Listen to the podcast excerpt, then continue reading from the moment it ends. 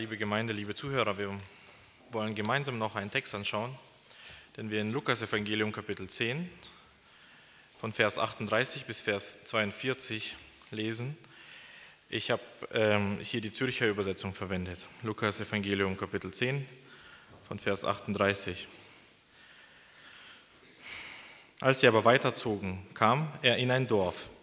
Da war eine Frau mit Namen Martha, die nahm ihn auf. Und sie hatte eine Schwester, die hieß Maria. Die setzte sich dem Herrn zu Füßen und hörte seiner Rede zu.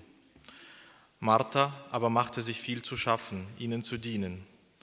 Und sie trat hinzu und sprach, Herr, fragst du nicht danach, dass mich meine Schwester lässt alleine dienen? Sage ihr doch, dass sie mir helfen soll. Der Herr aber antwortete und sprach zu ihr, Martha, Martha, du hast viel Sorge und Mühe, einst aber ist Not. Maria hat das gute Teil erwählt.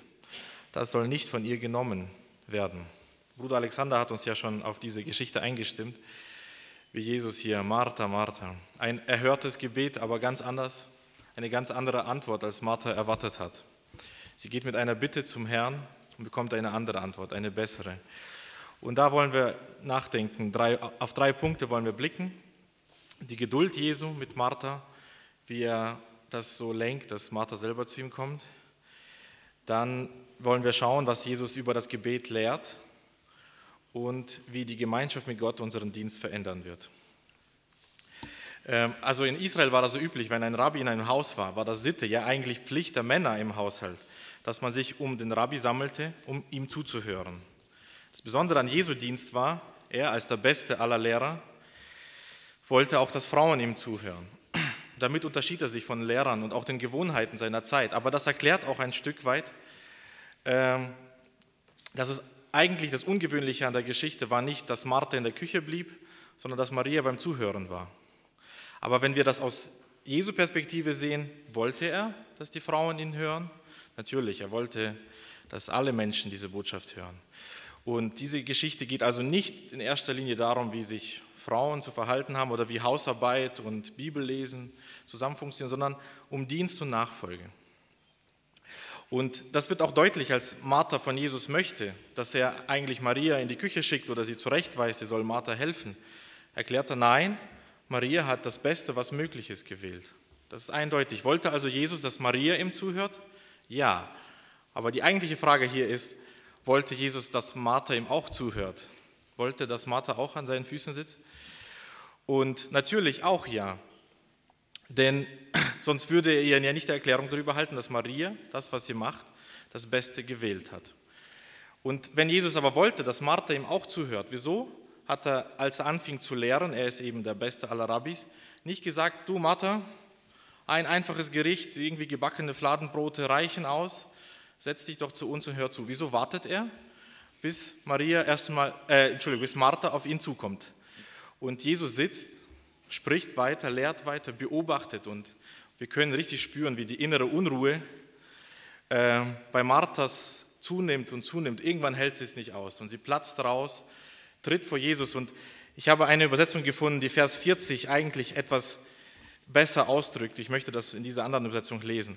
Aber Martha war ganz davon in Anspruch genommen, sie zu bewirten.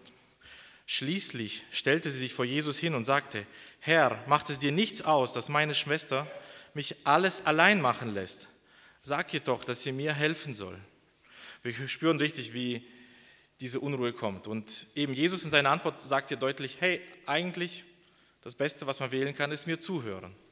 Also sagt er, was ich möchte, ist, dass du mir auch zuhörst.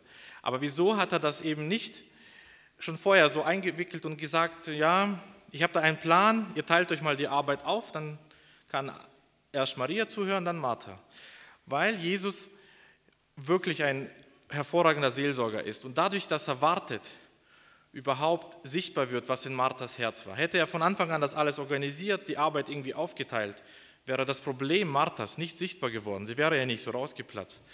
Und nur dadurch, dass Jesus Geduld hatte und darauf gewartet hat, konnte er Martha zeigen, dass sie ihre Prioritäten falsch gesetzt hat. Und die Frage nach den Prioritäten ist ja eine ganz akute Zeit heute. Wir haben so viel zu tun da ist Arbeit, da ist die Versorgung der Kinder, da ist Gartenarbeit, dazu noch der Dienst der Gemeinde und sonstige bürgerliche Verantwortung, die auf uns zukommt. stellt, stellt sich die Frage, was muss eigentlich zuerst getan werden? Jesus hat auf diese Frage eine ganz klare Antwort. Das, was du zuallererst brauchst und am allermeisten, ist die Gemeinschaft mit mir. Nichts hat höhere Priorität als das Brot des Lebens. Und gerade weil Jesus eben diese Geduld hatte und nicht gleich eine Lösung hatte, sondern gewartet hat, bis sich Marthas Herz aufgetan hat, bis sie ihr Problem vor ihm ausschüttet, ähm, konnte er das offenbart machen, dass Martha ein Prioritätenproblem machen. Bis dahin wäre sie ja gar nicht auf die Idee gekommen, dass sie oder Maria hätten Jesus zuhören sollen. Wie gesagt, eigentlich sollten nur die Männer den Rabbis zuhören.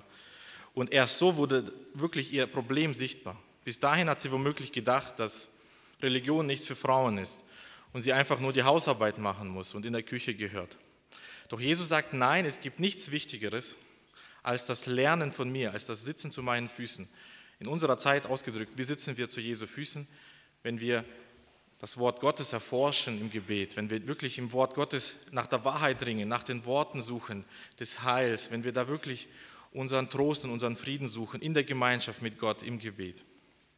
Und das bringt uns eigentlich zur zweiten Lektion, äh, dass Gebet vor allem eine Antwort ist auf etwas, das wir hören. Zuerst müssen wir an den Füßen Jesu sitzen, damit wir überhaupt anfangen, richtig zu beten. Beten kann man ja auch als Gespräch mit Gott bezeichnen. Beten ist Reden mit Jesus. Wenn jetzt Martha so entrüstet vor Jesus tritt und mit ihm spricht, ist das eigentlich eine Art Gebet. Es fängt sogar wie ein Gebet an. Beachtet die Aussprache oder die Ansprache von Martha. Sie sagt, Herr, fragst du nicht danach, dass mich meine Schwester lässt alleine dienen. Und das Wort, das hier für Herr steht, ist nicht, äh, wie wir das vielleicht kennen würden, Herr Pauli oder Herr Olfert oder wie auch immer, sondern Kyrios, der allmächtige Herr Gott und absolute Herrscher. Wer Kyrios sagt, der meint damit, dass er sich in den Dienst dieses Herrn stellt. Martha sagt, mein Kyrios, mein Herr, ich stelle mich in deinen Dienst, aber wieso hilft meine Schwester nicht? Das äh, ist ein Kunststück, das Martha hier hinkriegt. Sie sagt, ich stelle mich in deinen Dienst, aber bitte tu mir einen Gefallen und sagt ihr, die sollen mir helfen. Also eigentlich möchte sie entscheiden. Und eigentlich sagt Martha mit ihrem Bitte, dass sie besser weiß als Jesus, was richtig ist.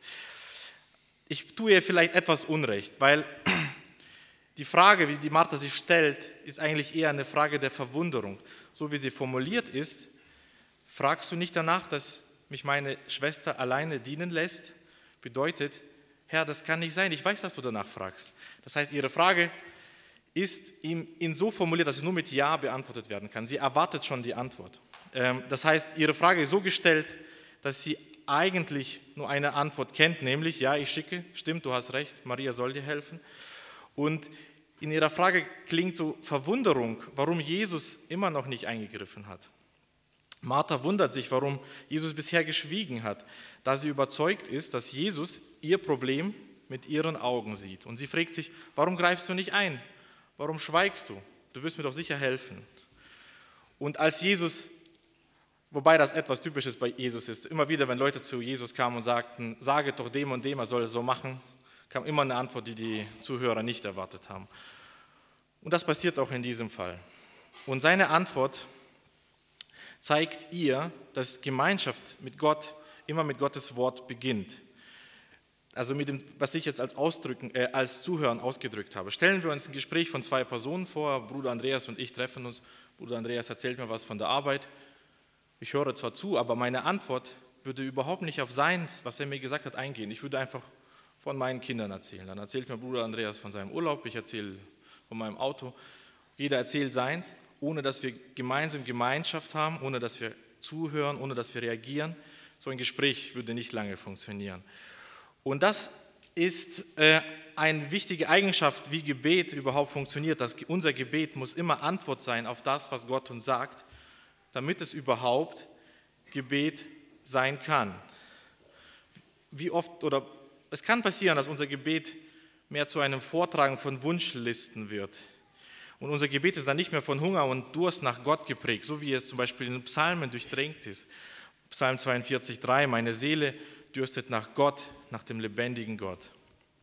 Unsere Bitten fangen an, sich um Dinge zu drehen, wo wir sagen, Gott, das und das und das musst du tun und ich wundere mich darüber, warum du noch nichts gemacht hast.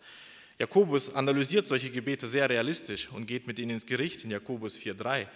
Ihr bittet und empfangt nicht, weil ihr in übler Absicht bittet, nämlich damit ihr es für eure Gelüste vergeuden könnt. Und ich glaube, hier in dieser unerwarteten Antwort von Martha können wir einen Grund finden für unbeantwortete Gebete. Weil Gott weiß, dass wir zwar mit ihm sprechen, aber eigentlich nicht antworten, nicht die Gemeinschaft mit ihm suchen. Kann er unsere Gebete gar nicht beantworten. Weil wenn wir zu Gott kommen und etwas anderes suchen, als ihn in erster Linie in erster Stelle, dann suchen wir etwas Zweitrangiges, weil was kann der Mensch Besseres haben als Gott? Was kann der Mensch etwas Besseres finden als Gemeinschaft mit Gott? Die Psalmen wieder sind voll von dieser Erkenntnis, denn deine Güte ist besser als Leben, Psalm 63, 4, Psalm 73, 25, wenn ich nur dich habe, so frage ich nicht nach Himmel und Erde. Und das zeigt uns, oder Marthas Beispiel zeigt uns, dass unsere Gebete oftmals oder dringend eine Kurskorrektur benötigen, eine Korrektur in Richtung Gott.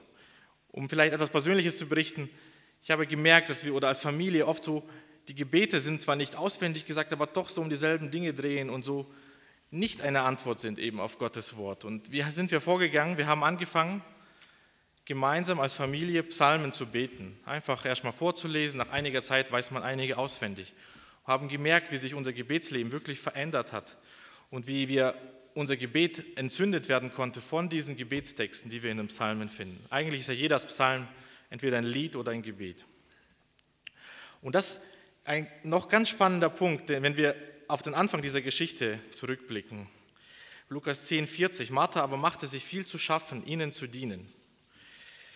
Es steht gar nicht von so vielen Leuten in der Bibel drin, dass sie Jesus dienten. Von Martha steht das drin. Und so wie sie diente, das muss man erstmal hinkriegen. Ihr Haus stand Jesus zur Verfügung und Jesus war da nicht alleine, sondern da war eine Menge an Jüngern, an Mitarbeitern um ihn herum.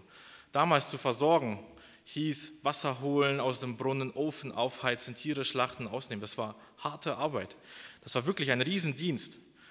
Und es war vielleicht auch ein nötiger Dienst. Wir wissen, dass Jesus immer wieder bekannte, dass er nicht einmal einen Stein hatte, um seinen Kopf niederzulegen oder irgendwo Unterkunft finden konnte.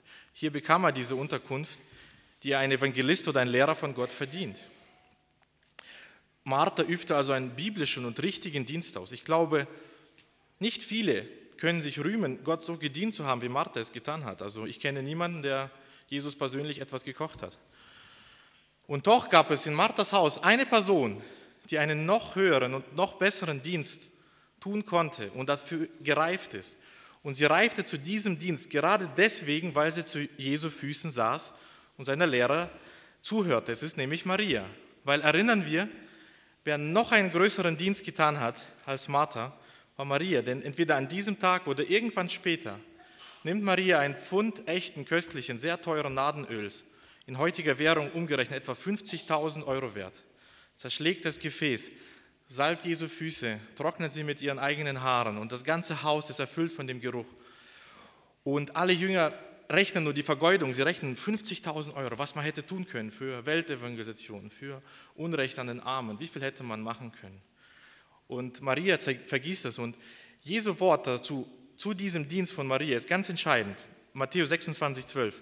Dass sie dies Öl auf meinen Leib gegossen hat, hat sie getan, dass sie mich für das Begräbnis bereite. Maria war eine der wenigen, die etwas verstanden hat, was Jesus die ganze Zeit seinen Jüngern gesagt hat. Er hat gesagt, ich gehe jetzt nach Jerusalem, dort werde ich verworfen, dort werde ich geschlagen, dort werde ich verhört, gerichtet und getötet. Er sagt es immer wieder den Jüngern, aber die einzige Person vor Kreuzigung, Auferstehung Jesu, die das verstand, was Jesus erwartet hat in den ganzen Evangelien, ist diese Maria, Marthas Schwester. Als sie dieses Öl äh, ausgießt auf Jesu Füße, weiß Jesus, warum sie es macht. Matthäus 26, 12 dass sie dieses Öl auf meinen Leib gegossen hat, hat sie getan, dass sie mich für das Begräbnis bereite. Sie spürte, dass Jesus vor seinem größten, wichtigsten Kampf steht. Und hat, wo hat sie das gelernt? Natürlich an Jesu Füßen. Da hörte sie Jesu Lehre und konnte darauf reagieren oder verändert werden und reifen in ihrem Dienst. Und das zeigt uns, wir brauchen Gemeinschaft und Gebet, um in diesem Dienst zu reifen. Mit Dienst meine ich das Nachkommen unserer Berufung, so wie wir sind, wo wir stehen, als Christen, als Mitmenschen, als Väter, Mütter, als Kinder, als Ehefrauen, als Ehemänner, als Arbeitnehmer, als Bürger, als Diener in der Gemeinde. Es ist so viel und wieder die Prioritätenfrage. Jesu Antwort darauf, die erste Priorität ist die Gemeinschaft mit mir und dann die nächsten Schritte. Sicherlich kennen viele dieses Zitat von Luther, als er eins sagte, heute habe ich viel zu tun, deswegen muss ich viel beten. Das ist das, was Maria gelebt hat. Heute hatte sie, sie konnte einen großen Dienst an Jesus tun, weil sie an Jesu Füßen gelernt hat. Und das bringt uns zu Jesu Antwort, die wir in Lukas 10, 42 ist, als er zu Martha sagt, eins aber ist Not, Maria hat das gute Teil erwählt. Mit das gute Teil erwählt ist eigentlich ein Wortspiel an dieser Stelle. Jesus spielt auf die Küchenarbeit von Martha an, die sagt, ich habe so viel Arbeit, so viel zu kochen, so viele Gerichte. Und Jesus sagt, Martha hat sich schon das beste Leckerbissen ausgesucht. Äh, Maria hat sich schon das beste Leckerbissen ausgesucht. Das Filetstück liegt auf ihrem Teller. Die beste Speise ist schon längst aufgetischt. Das ist mein Wort. Christus als das himmlische Manna. wer wird schon vergessen, für tägliche Nahrung sorgen? Kann, ich kenne keine Familie, der das passiert ist, dass sie vergessen hat, Speise zu kochen. Und das nicht nur einmal, sondern eher dreimal oder mehrfach am Tag. Aber die Gemeinschaft mit Gott, die verliert oft diesen Platz. Richtig, die vergessen wir, obwohl sie noch wichtiger ist als die tägliche Versorgung mit Speise. Und das wollen wir einfach mitnehmen und auch vielleicht uns gegenseitig ermutigen, vor allem, dass wir zum Beispiel als Ehemänner unseren Frauen diesen Raum schaffen, dass sie Zeit haben, zu Jesu Füßen zu sitzen und diese äh, besondere Gemeinschaft, die so lebensnotwendig ist, zu haben, die von ihnen nicht genommen wird, eine Speise, die wirklich für immer sättigt. So wie Jesus immer wieder unterstrichen hat, dass wer ihn isst und wer ihn trinkt, den wird niemand mehr dürsten. Wir wollen beten. Amen.